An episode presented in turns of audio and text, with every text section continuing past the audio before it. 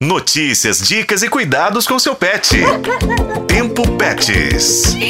Embora pareçam inofensivas, afinal, qual animal não foi contaminado por vermes ao longo da vida? As verminoses podem causar graves consequências à saúde dos pets. Por isso eu, Juscelino Ferreira e Daniele Marzano ouvimos uma especialista que traz orientações para cuidarmos dos nossos animais de estimação. A médica veterinária da Droga Vet Thaís Monteiro alerta sobre as complicações que as verminoses podem causar aos pets. As verminoses podem causar diversas complicações aos animais de estimação, como por exemplo a perda de peso, diarreia, vômitos, fraqueza, anemia, deficiências nutricionais, falta de apetite, em casos mais graves, obstrução intestinal ou lesões nos órgãos internos. É importante manter a prevenção e o tratamento adequado para evitar tais problemas de saúde nos pets. E a veterinária chama a atenção para uma questão muito importante.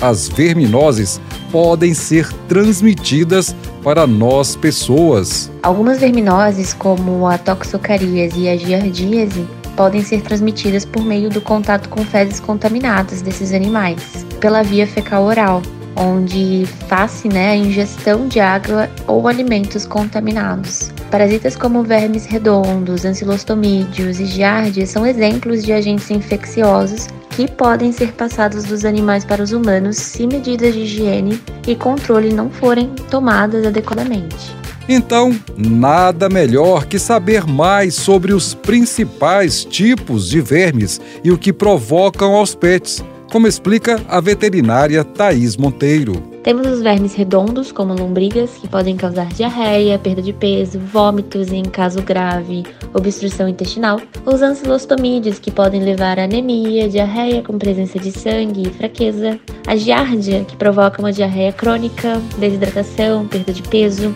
tênia, né, que são os vermes chatos que podem causar irritação anal, perda de peso, em casos graves, uh, problemas intestinais. A filariose, que é transmitida por mosquitos e pode causar problemas cardíacos e respiratórios. Então a gente tem muitos e cada tipo de verme pode causar sintomas específicos e afetar a saúde dos pets de maneira diferente. A veterinária reforça as medidas de prevenção e tratamentos. Então a gente pensa em algumas medidas, como a desparasitação regular, seguindo um cronograma de desparasitação, geralmente recomendado pelo veterinário, usando medicamentos adequados para prevenir infestações.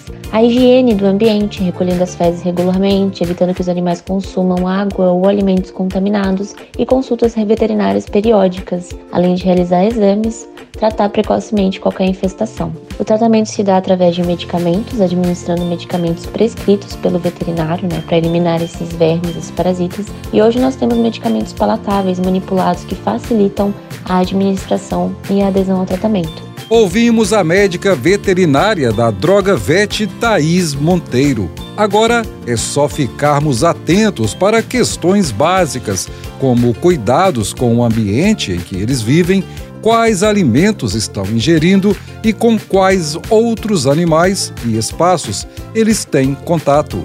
Eu sou Juscelino Ferreira e com a colaboração de Daniele Marzano, este foi o Tempo Pets. Acompanhe pelos tocadores de podcast e na FM O Tempo.